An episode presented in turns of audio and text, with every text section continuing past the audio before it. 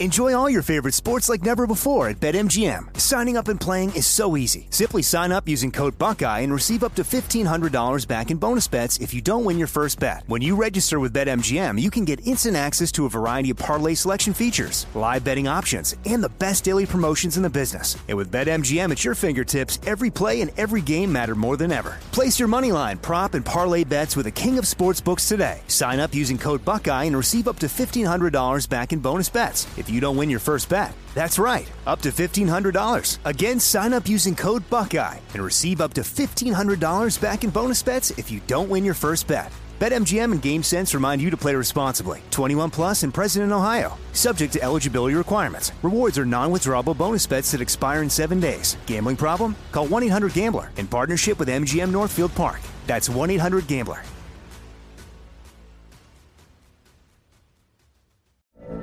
From BBC Radio 4, Britain's biggest paranormal podcast is going on a road trip. I thought in that moment, oh my God, we've summoned something from this board. This is Uncanny USA. He says, Somebody's in the house, and I screamed. Listen to Uncanny USA wherever you get your BBC podcasts, if you dare.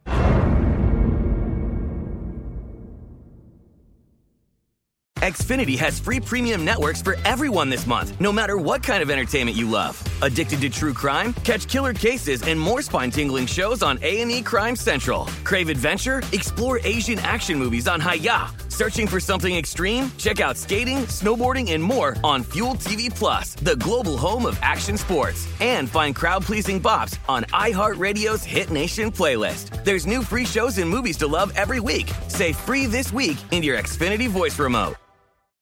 Hi, this is Ali Wentworth, host of Go Ask Ali. My listeners want more, so we are digging in. It's real, it's honest, open, and unexpected, and sometimes amusing. He told me you chased him with a butcher knife and tried to cut off his penis, but that's his version, and everybody has a different. Everybody version. has two, two sides of every story. exactly. All new episodes of Go Ask Ali release every Thursday. Listen to Go Ask Ali on the iHeartRadio app, Apple Podcast, or wherever you get your podcasts. Hi, it's Laverne Cox, and on my podcast, The Laverne Cox Show, we're ripping the band aid off trauma resilience, dating, diet culture, dating, white supremacy, dating.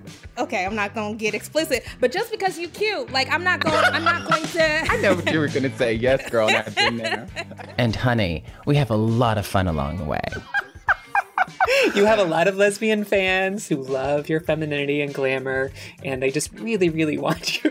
And, and I want us to talk openly about the difficult things we all face as humans and as humans in America. Racist white people in the United States will sign their own death certificates. They will vote for policies that crush them, no safety nets, no health care, because they feel too much like entitlements. And those are folks of color, right? Listen to the Laverne Cox Show on the iHeartRadio app, Apple Podcasts, or wherever you get your podcasts.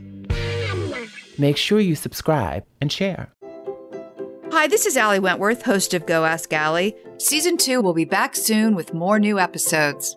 As always, Go Ask Ali is there for binging and catching up. Purpose and meaning in life are how you figure out what life is all about, and that requires unhappiness. So here's the great paradox to be happy, you also have to be unhappy. Don't miss a single episode. Listen to Go Ask Ali on the iHeartRadio app or wherever you get your podcasts.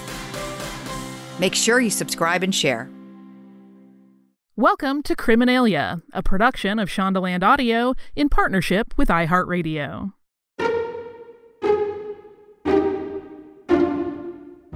Hello, and welcome to Criminalia. I'm Maria Trimarchi. And I'm Holly Frey. We know that humans have always managed to commit crimes, almost certainly before there was even recorded history. So we decided that we would start looking at those crimes and get our hands dirty. We wanted to dig in and look at some of history's crimes and criminals to understand them better.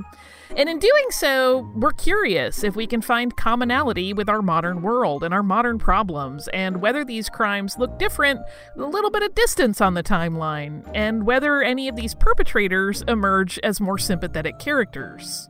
This first season is going to be all about poisoners, specifically women poisoners.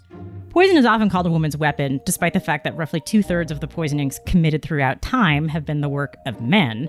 So let's start looking at these women and their motivations and see if any patterns develop. Uh, this week, we're looking into the life and crimes of Tilly Klimek, a Polish immigrant who killed at least one and possibly as many as 20 people and at least one dog between the years 1914 and 1922. I will confess that when you were telling me about the research you were doing initially on this and you mentioned the dog, I was like, well, I hate her. Um, not that it wasn't terrible that she killed people, just, you know, there's oh, a. that was, for me, the worst thing that she could have done as well.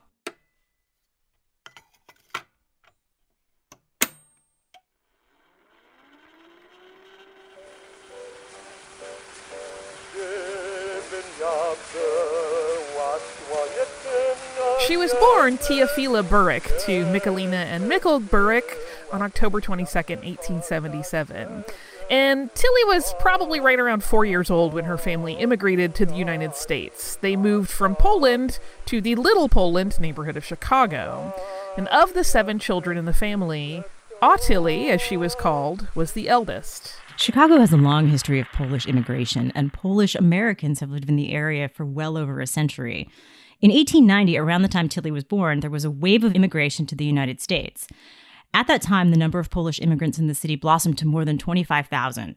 Uh, by 1930, a few years before she died, that number had grown to 165,000. Most, though, lived below the poverty line. Is the tale of immigration Yes. in so many ways. So let's set the scene of the actual situation we're talking about today.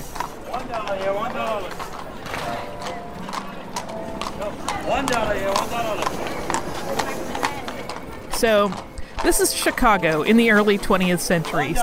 You couldn't necessarily count on your food and drinks to be clean. Upton Sinclair started publishing the serialized version of his groundbreaking expose of the meat industry in the U.S., The Jungle, in 1905. And while that led to the creation of the Meat Inspection Act in 1906, food safety legislation was still in its infancy. But if you were at a restaurant or a club or a hotel around the city, there were other dangers when it came to what you consumed at the table. In particular, wait staff were known to target patrons who didn't tip well. Not like the content of the chowder in Fight Club, although honestly, maybe a little of that.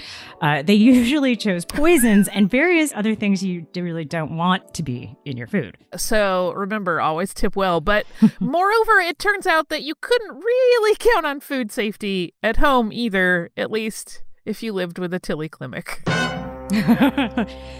During the time that Chicago's most visible criminal element was organized crime, Tilly was quietly becoming the city's most prolific female serial killer. She'd allegedly killed between 6 and 20 people, like we said, but it was all through arsenic poisoning. So we're going to talk first just about what arsenic actually is. It is a naturally occurring element in the Earth's crust. And in its raw state, as much as it has this uh, instant conjuring of poison, it's not actually harmful the way it naturally exists. Arsenic only really becomes poisonous when it's converted into arsenic trioxide, which is better known as white arsenic. White arsenic not only is odorless, but it's tasteless um, and it's white or transparent in form, so it's easily confused with sugar or flour. But it's highly toxic when it's inhaled into your lungs or when you ingest it. And it might surprise you that even white arsenic is actually fairly benign in relatively small amounts. Uh, because it is very lethal at higher doses. In fact, doctors have actually prescribed white arsenic through the years in its low dosage as a treatment for things like asthma, typhus, malaria, even menstrual cramps, and it continues to be administered intravenously as a chemotherapy for a specific type of leukemia. When arsenic is ingested, initially it causes symptoms such as um, abdominal pain, diarrhea that's often being accompanied by bleeding and vomiting. It's terrible. Uh, as the dose gets more and more lethal in the body, though, the symptoms also begin to include convulsions, cardiovascular problems, hair loss, liver and kidney problems, and even organ damage. So, not a peaceful way to go.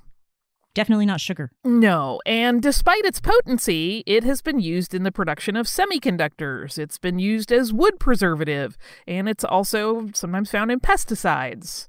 Manufacturers in the 19th century started using it for its green pigment in products like paint and wallpaper, fabrics, beauty products, and as food coloring. The list goes on uh, because green is a very beautiful color. So sometimes those products would actually make people sick. But at the time, no one was suspecting that the arsenic in them was the problem that was causing their ailments. In the early 20th century, when Tilly was busy murdering people in her community, the average American's medicine cabinet was stocked with all sorts of toxic things like radioactive radium for acne and mercury as a topical antiseptic for cuts and scrapes and burns. Um, morphine showed up in everyday products in everything from teething medications to cures for heroin addiction. From roughly the late 18th and into the early 20th century is considered to be the golden age of poisoners. And during that time, arsenic specifically caught the nickname the inheritance powder, and you can probably imagine why. Hmm. The police really didn't have any of the tools to test the corpse for poison. Um, arsenic wasn't only easy to acquire, it was hard to detect as a cause of death, which was win win for the golden age of poisoners.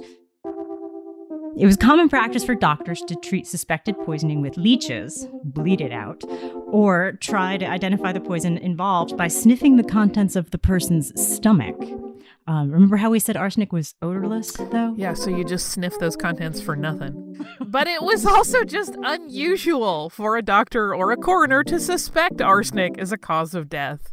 Mainly because the symptoms of arsenic poisoning that Maria just talked about diarrhea and vomiting and abdominal pain are so similar to a lot of other disorders. It's also really hard to place a poisoner at the scene of the murder.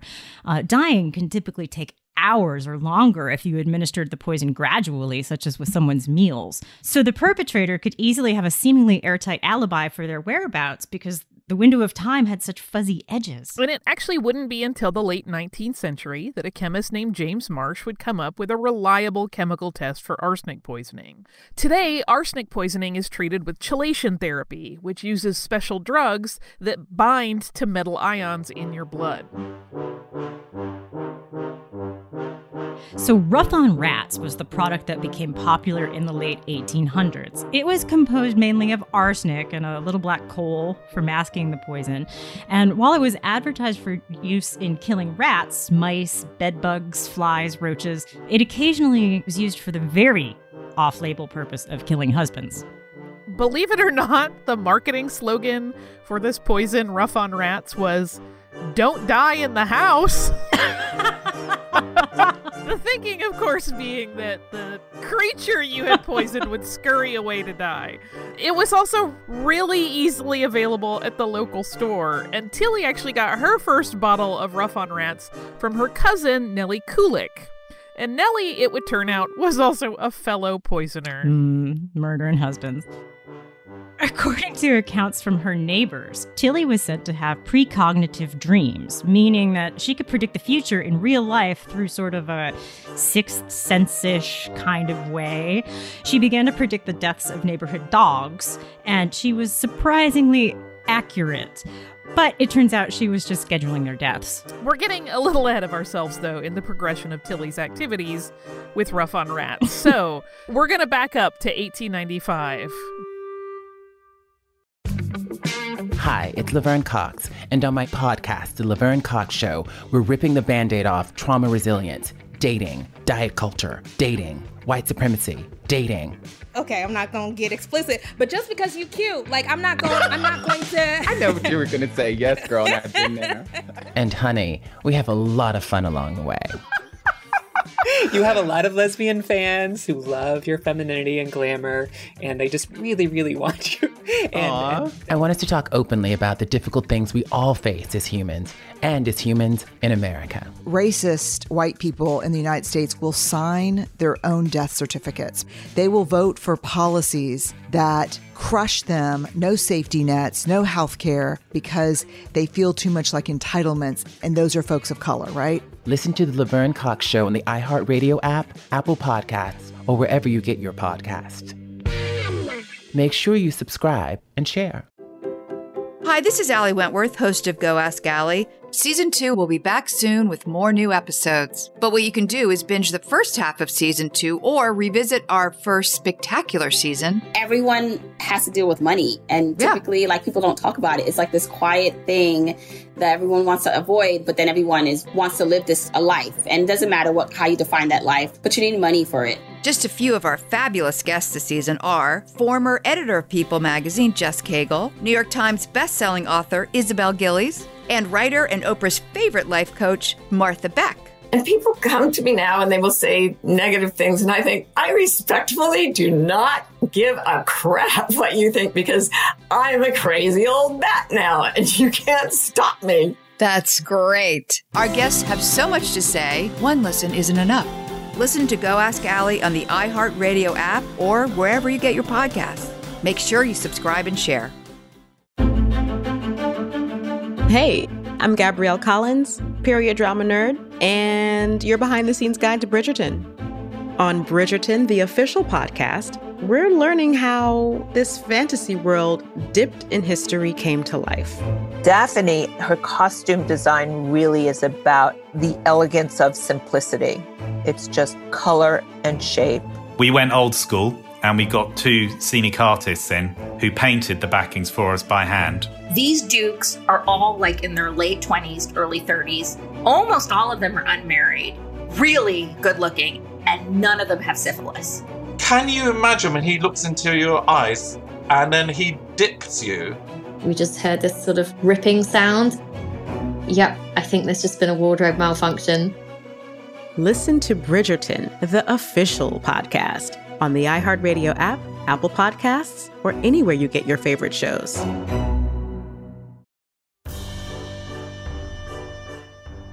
Welcome back to Criminalia. By 1895, Tilly was married to John Mickiewicz. His name may have been Joseph, not John. Records aren't entirely consistent, but we're going to go with John because that's what the majority of records from the time referred to him as. That is one of the delights, uh, word I'm using ironically, of doing historical research, particularly when you are talking about uh, immigrants, because there was not a vested interest always in uh, the government in keeping accurate records about them. So you often have these these people's stories that get really muddy because their names do shift around in the historical record. Anyway, by all accounts, this couple, uh, Tilly and John were well liked in their community, and their marriage appeared, by all accounts, to be happy. Tilly made her life as a housekeeper, but it was also during this time that Tilly started telling neighbors about some visions that she was having. She was, as we mentioned before the break, an alleged psychic who was skilled specifically at predicting deaths. This included predicting the death of her own husband, John, who had left her $1,000 when he died in 1914. The coroner's report listed his death as a result of heart trouble. Nothing suspicious. There was no reason at the time to suspect that John had been poisoned by his wife. The nickname Black Widow, which is often given to women who kill their lovers in order to inherit their wealth, would eventually be bestowed upon Tilly, but not just yet. Here's a little more detail on John's sudden end. Okay. In the beginning of 1914, Tilly began telling friends and those in the community that she dreamed that John was ill. She expected he would be on his deathbed in just a few weeks. Um, and when he died in January 13th that year, the cause of death was listed as heart trouble, and Tilly collected $1,000 in life insurance. I guess uh, after 19 years, she just didn't want to gun it to 20. Um, She's like, enough. After receiving that payout on John's life insurance policy, Tilly actually remarried pretty quickly. See, now that's the thing. She remarried quickly often, and I have to I always sort of wonder like if she would fall in love with someone new and be like, "Oh, well, I'll kill my husband and we'll start out fresh with like this new $1000." It's just my own personal theory. Yeah, I I think there's merit to it. but her new husband, Joseph Ruskowski, died just 3 months after they got married, and he happened to leave his widow $1200 in cash and $722 in insurance money. Not only did Tilly predict uh, Joseph's death, she went on to predict the deaths of her third husband, although They may or may not have been married. It's a little sketchy. Uh, and her fourth husband, uh, as well as children she cared for, a few neighbors, and possibly some other family members. And not only did she joke with neighbors that her fourth husband, Frank, had, quote, two inches to live, which is a really interesting uh, statement. fascinating turn of phrase. She allegedly taunted him on his deathbed and said things like, It won't be long now, and you'll be dying soon. Which is horrible. In my own home. like, you got two inches to live. I don't know. Uh, right? It's, it's like callous on a level that's hard to comprehend. right, right. Um, she also, in an act of both cruel and, and creative, uh, knitted herself a mourning hat um, as she sat by his bedside while he was dying. She even went so far as to purchase a $30 bargain coffin to keep in the basement of her house, waiting for his death. That storage agreement was a little unsettling request made of her landlord, um, who was began to be a little suspicious of Tilly after that came in. Frank did die on April 20th, 1921, and it is said that when it happened, Tilly played dance music in the room. The coroner listed Frank's cause of death as bronchial pneumonia. Tilly's poisonous predilections unnoticed, she once again collected on his life insurance, this time in the amount of $675. Not nearly as much as the last two. I know she's downgrading the insurance situation with each one. They're going faster now, you know, just not enough time to like build up to the thousand. You know. That's another theory I have. Um, it's interesting and grimly fun to note that Frank and Tilly's home at 924 Winchester, um, it's a house in East Village in Chicago, shows up on the old Foursquare social networking site as Old Lady Tilly Klimek's haunted house, even today. Tilly was still not arrested, though. That didn't happen until after she botched an attempt at poisoning husband number five. That was Joseph Klimek. She and Joseph had gotten married in July of 1921, again, not long after Frank's demise. Just a few months. And Klimek is said to have been a relatively wealthy man. But Tilly did not like that he also apparently had a wandering eye, and by October of 1922, he was in the hospital, experiencing arm numbness, leg paralysis, and other symptoms consistent with severe arsenic poisoning. So while he was in the hospital, Tilly's husband recalled that his food had tasted strangely lately.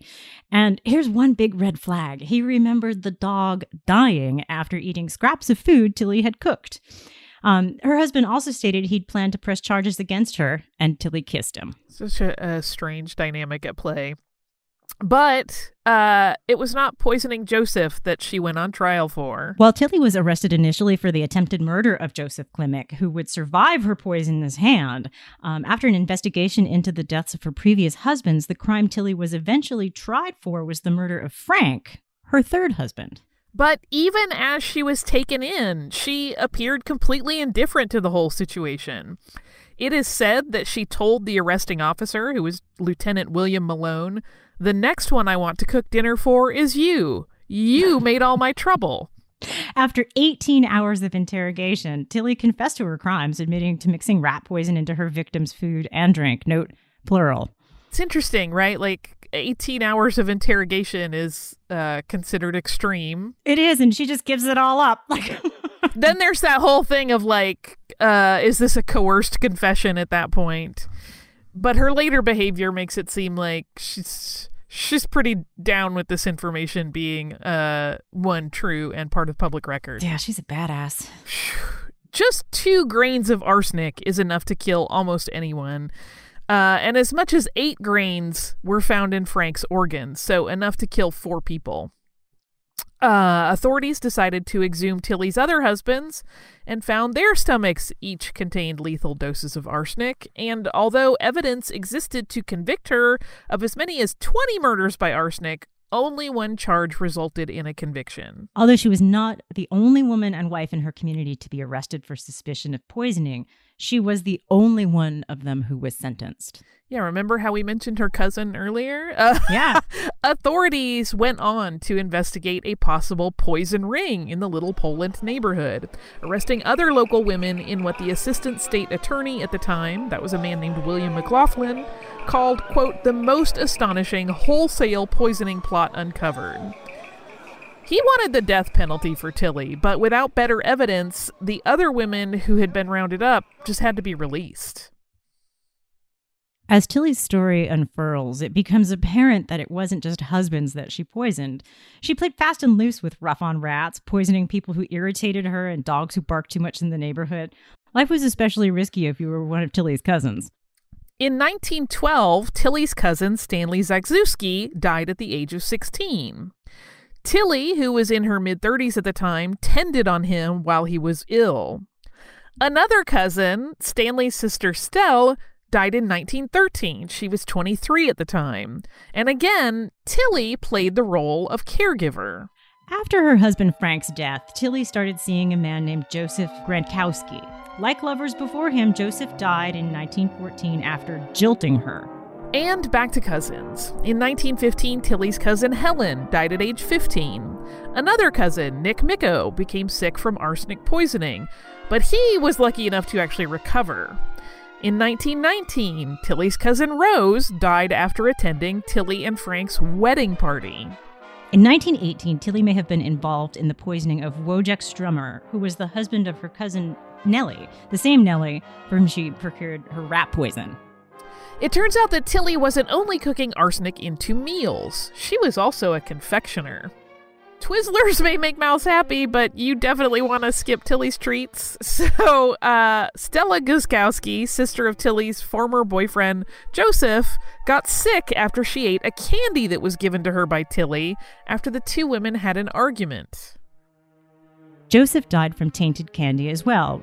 Rose Split had also stated Tilly gave her arsenic infused candies after Joseph Klimek talked to her, so a jealous Tilly was willing to go after innocent women who her husband even dared to converse with. So let's keep going, because uh, we're only about halfway through the body count.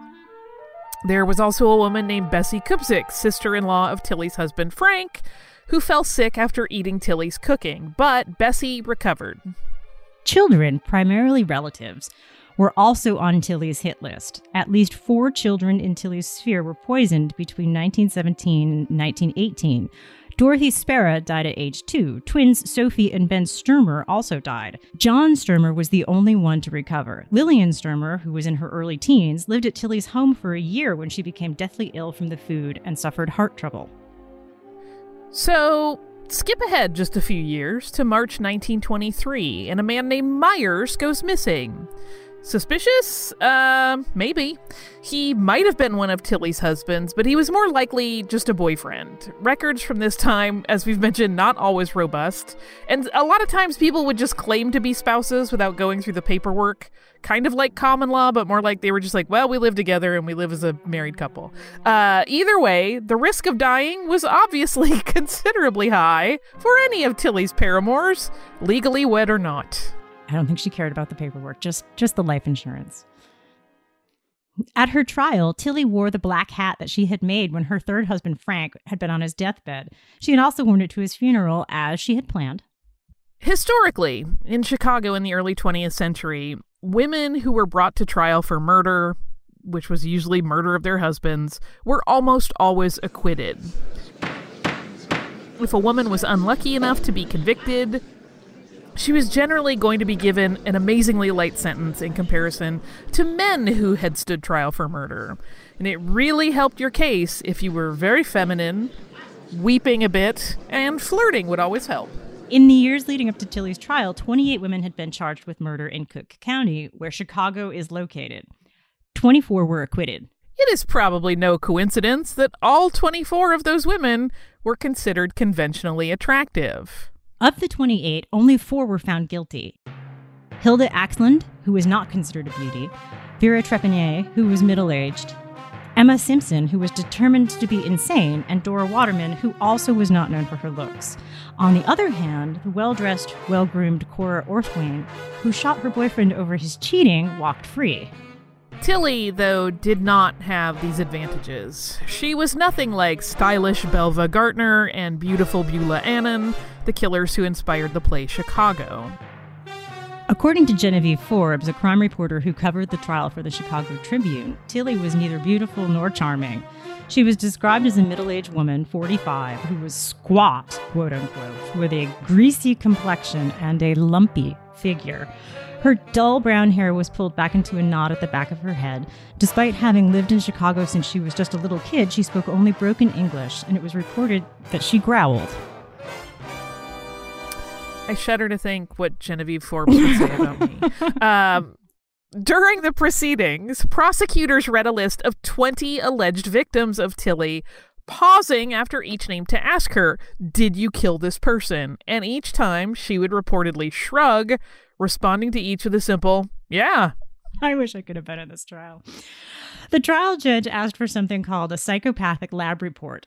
According to the examining doctor, Tilly was a quote, subnormal mentality with an intellect, and I quote again, no higher than that of an 11 year old child. As we just mentioned, she didn't really speak English especially well, so let's take these results with a grain of salt. It was reported she was afflicted with dementia precox, a diagnosis today that would be schizophrenia.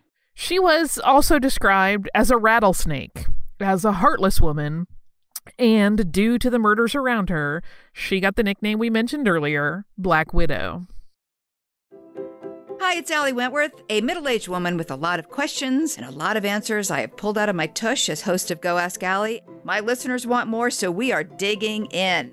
It's real, it's honest, open, and unexpected, and sometimes amusing. Can you start with your infamous $19,000 haircut? Yes, and this is a great story I, I feel about mothers and daughters with a dream and an empty bank account. Just a few of our fabulous guests this season are New York Times bestselling author Isabel Gillies, writer and Oprah's favorite life coach Martha Beck, and former editor of People magazine Jess Cagle.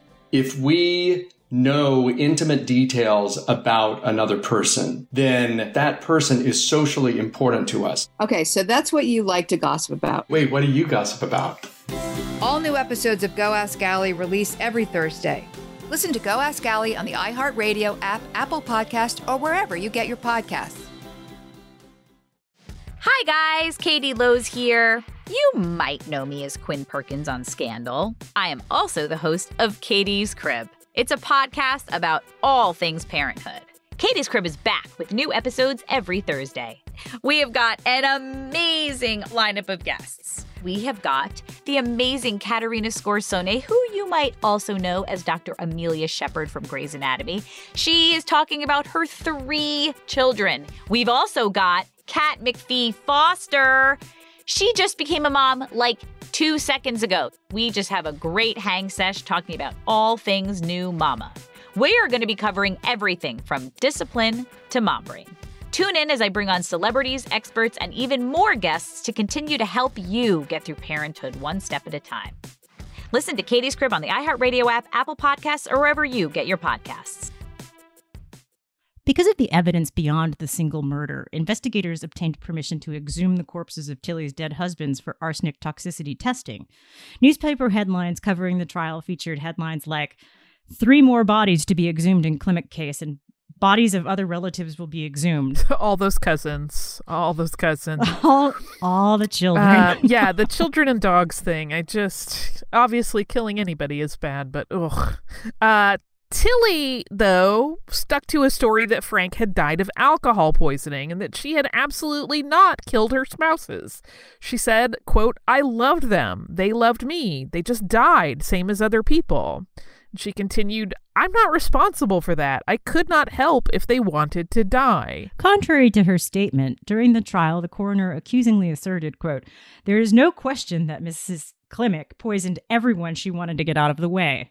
After the jury deliberated for just an hour and 20 minutes, Tillie was found guilty of the murder of her third husband, Frank Kupczyk, in 1923.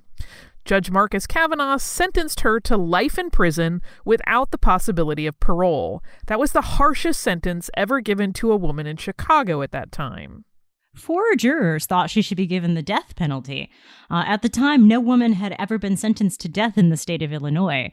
Uh, the Chicago Tribune reporter Forbes called her gruesomely cruel and went on to say that Tillie is a spectator in her own drama. While on all accounts, Tillie is considered to have been friendly to the other prisoners uh, once she was incarcerated, she definitely did not want to talk about the poisonings it is said that she would yell, quote, I didn't rob nobody, I didn't shoot nobody, I didn't poison nobody, I didn't. Everybody picks on me. Everybody makes eyes at me like they're going to eat me. Why do they make eyes like that? I tell the truth. Anything I did, I did to myself, nobody else. She was incarcerated at the Illinois State Penitentiary at Joliet with one stipulation. It said that while Tillie enjoyed the food served to her in prison, the judge declared that she never be allowed to cook for her fellow inmates. After 13 years of incarceration, she died on November 20th, 1936. So, Tillie clearly does seem to have had a certain detachment and a callousness about the crime she was found guilty of, and that cannot have helped her case. But we also can't disregard another significant influence in the outcome of her trial, which we briefly touched on. Though you might hope something like physical appearance wouldn't matter today in the courtroom, as it clearly did in Tillie's day, you might be surprised to hear that the judge and jury can still be swayed by a pretty face. What we know from study upon study is that most people, even without being conscious of it, consider physically attractive adults to be healthier, more intelligent, and to have better personalities than those who are not considered as aesthetically pleasing. In fact, in economics, there's a phenomenon known as the beauty premium. And on the opposite side of the spectrum, there's what's called the ugliness penalty. Um, but that's just not limited to economics, it's just how humans work with each other. In recent years, studies have also found that as humans, we generally consider attractive people in our society to just be better people, whether that's in the workplace, at school, in relationships, or in the courtroom where you would hope and expect to find impartiality. Studies in the last few decades have found that juries tend to be biased in the favor of good looking defendants. This can mean people considered to be attractive are not only found guilty less often, um, but that they also receive less severe sentences when they are found guilty. Unattractive, however you define it, defendants, on the other hand, were more likely to be served with longer and harsher sentences, an average of 22 months longer in prison, and that's even today. So while Tillie, we could never paint as a, a good guy in any of this, uh, she definitely still was also a, a victim of this kind of weird bias that people won't even acknowledge that they have. Right, we feel that we're above it now, but we're we're not. We're clearly not. No, and the thing is, it's one of those things that's insidious, right? Like yep. we all have it. We all have these biases, so you can't presume that in recognizing that they exist, that you have overcome your own, because it's hardwired almost in some ways. It's not really hardwired. You can relearn it, but it takes an awful lot of conscious effort. Absolutely. And a constant conscious effort, probably for the rest of your life. You're always practicing it. Yes. Um, but in uh, less downer talk. Hey Maria, it's my favorite time of the show. Cocktail hour. Yes, indeed. What's your poison? Our our time where we come up with a, a little something something that will um, relate to the show in a fun way. And since we've been talking about Tillie, and since she was a Polish immigrant, I wanted to do something in honor of her Polish heritage. So I uh, squirreled around on the internet for a while because I couldn't come up with anything on my own. Um, and I discovered this recipe. It's called a few different things. The name that I enjoy is Polish Kiss. And what this is, is uh, Zubrowka vodka, which is a bison grass vodka. Did you say bison grass vodka? I did. That's interesting. Yeah, I I don't know if it's the grass that bison prefer, like find right? bison everywhere. I don't know. Uh, swear by this grass. Is it, it just has, Polish bison that like this grass? I don't know. It sure. has a blade of grass in the bottle. I also came across this drink called a frisky bison, nice. aka the Polish kiss. So clearly. so the Polish Kiss is the version that I found was uh, 1.5 ounces of this bison grass vodka. and then five ounces of apple juice. And the way it was touted when I read about it was that it tastes just like apple pie. And does it? It does not. at, at least not the version I made. Now, let me back up the truck for a minute because I don't want to blame the recipe maker. I but it's delicious. It's just not like apple pie. I think probably Right, if right. you are making it with normal apple juice from the store, it probably does start to taste like apple pie. But I bought um organic unsweetened hippie apple juice. to go with the bison Right? grass vodka. I totally get so it. So what yes. happened is that it tastes like you have just picked a fresh apple off of a tree and taken a bite of it. Because that vodka has that grassy flavor that makes it feel like a, a fresh plant-based item. And it's absolutely beautiful. It's very crisp. Sounds delicious. It's like it's a summer day cocktail for sure. It was very delightful. I could see that she would probably drink that while she was waiting for her husband to die. Like while she was knitting her hat, she's like, "Oh, I just something refreshing to drink while I." Oh, I will say pie." this. I will say this. That cocktail vibes to me a little too fancy for her. I picture her as like a beer drinker. It does seem a little fancy. Yeah. And remember, Chicago in the 20s. Probably not like, I want Exactly. fancy imported vodka. I doubt. I would like the imported bison grass vodka from my homeland. it probably didn't come up much. I'm going to guess no. I'm going to guess no. Uh, but that, that is this week's What's Your Poison? Uh, and thank you for joining us again on Criminalia. If you would like to subscribe to the podcast, we would like you to do that as well. And you can do that on the iHeartRadio app, at Apple Podcasts, or wherever it is you listen.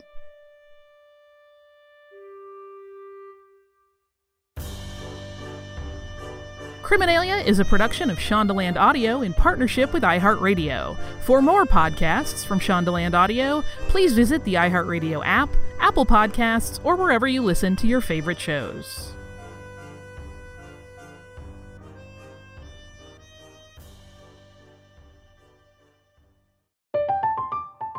I'm Katya Adler, host of The Global Story. Over the last 25 years, I've covered conflicts in the Middle East, political and economic crises in Europe, drug cartels in Mexico. Now I'm covering the stories behind the news all over the world in conversation with those who break it. Join me Monday to Friday to find out what's happening, why, and what it all means.